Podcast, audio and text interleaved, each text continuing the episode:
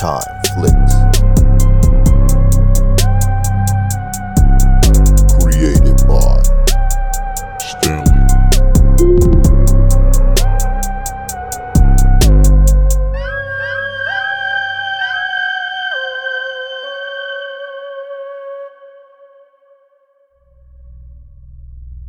Tracy, Chris, and I started a new job working for the Gray District Agency. Our first call was from a family living in the suburbs. They described their encounter as a small human like creature. They've seen it a few times late at night doing house chores. Since it helped them out around the house, they started leaving food out for it. Until they went on vacation for a week and forgot to leave it some food. And when they returned home, the house was a wreck. A few days later, things started going missing, like socks, knives, food, and all sorts of other things. Our supervisor told us to go to the home and stay for 24 hours. The family that lives there went to stay at a hotel because things were getting worse. While at the house, I went into the kitchen, and Chris and Tracy looked around the house, locking bedroom doors and closets with special locks. I looked around the kitchen and noticed a partially eaten sandwich on the table.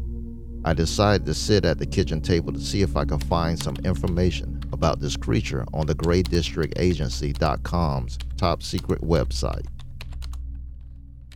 Hmm. I found something very similar to the description the family told me. I think it could be a brownie. No, not the brownie that you eat. Even though a brownie would be nice right now. I called Tracy and Chris into the kitchen. Tracy, Chris, come here for a minute. I said, I think I know what's causing the problems for the family that lives here. I found in the GDA database that brownies are small, usually helpful creatures originating in Scotland and northern England. The brownies that you typically see are generally male and reside in someone's house. They are related to the hob or house elf, such as Dobby in the Harry Potter series. They don't like daylight, but they're known to sneak out of their hiding places in the middle of the night, carrying out helpful household chores like washing clothes or cleaning floors. They're known to have magical powers such as telekinesis. Brownies are clothed in rags, and some folk tales say that if you give clothes to a brownie, they will leave your home because they have lovely new clothes or were given a gift. It is customary to leave them some food. The traditional brownies were very fond of honey and sandwiches. Be warned, however, brownies are easy to piss off. If you make them mad, you will regret it, as these once helpful household friends will turn into boggarts if poorly treated. Boggarts are brownies that turn evil. They break things, throw things, hide things, torment pets, and are generally terrible house guests that also can hurt or even kill you. Tracy and Chris said, What? It can kill us? Our eyes got big. Well, it's not a brownie anymore. Sounds more like a boggart. What was that? It sounds like it came from the living room. We immediately went into the living room and started looking around. Tracy found the flower vase and the soda can on the floor. She swore it was sitting in the middle of the table. And Chris said that there were two red pillows on the sofa, and now one is missing. I looked in the cabinet near the couch, and there I found the pillow. Now remember, every room is locked. The only place it can be is in the living room or kitchen. Chris went into the kitchen and checked all the cabinets, while Tracy and I kept looking around the living room. Chris screamed. Tracy and I ran into the kitchen to see what happened. Chris said something bit him on the leg. I asked him what it looked like, and he said it happened so fast he didn't see it. Chris said he heard something running and laughing. Then all of a sudden, he felt something bite him. He looked down and didn't see anything other than the bite mark on his leg. We left some honey out on the kitchen table to see if this creature is, in fact, a boggart. So we placed night vision cameras in the kitchen and living room. We turned off the light. It was so dark I couldn't see my hands in front of my face. We stood next to the camera in the living room. We also turned off the camera screen so that there was no light visible.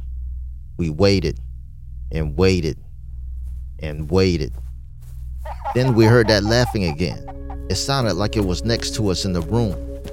I felt something brush by my leg. I whispered to Tracy and asked, Did she feel anything moving around by her legs? She didn't say anything. She was trying not to scream. You can hear it running around in the room with us, but it was too dark for us to see it. All we can do is hope our cameras are getting some good footage of the creature. I can feel Chris next to me shaking. Then everything became very quiet. We didn't hear it moving around the room anymore. About 15 minutes later, we heard the laughing again. This time it came from the kitchen. Now it sounded like it broke something. I immediately thought about the camera. We quickly turned the lights back on and went over to the kitchen. We noticed the camera was fine, but the honey was off the table as it's now lying on the floor.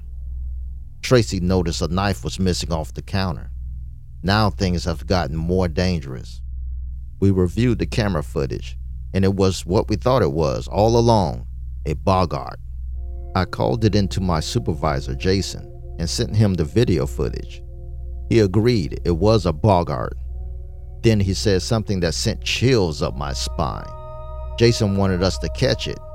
I asked Jason, Isn't the GDCU, known as the Gray District Containment Unit, supposed to be in charge of containing the creatures and paranormal entities that we find and document? Jason said yes, but we're short on employees and decided to merge the departments. Jason said that all the tools we need are in the company truck we drove. We only have a little time left before sunrise. I asked Chris to go to the truck and find something that we can use to catch the boggart with. While Tracy and I continued to look around for it, Tracy went looking in the living room, and I stayed in the kitchen. As I was looking around, I heard the laughing again, and right before my eyes, the coffee pot is floating in the air. I scream for Tracy. Tracy, come here quick! You need to see this! Before Tracy can run into the kitchen, it lowered back down onto the counter before she could see it. I told Tracy what happened. She rolled her eyes, so I don't think she believes me. Suddenly, we see the Boggart levitating out of the trash can. We quickly ran out of the kitchen, screaming in fear.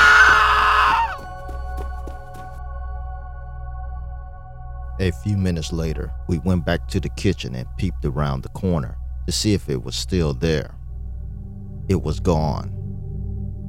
We walked further in, and then Chris entered the kitchen with a telekinesis proof cage to catch the Boggart.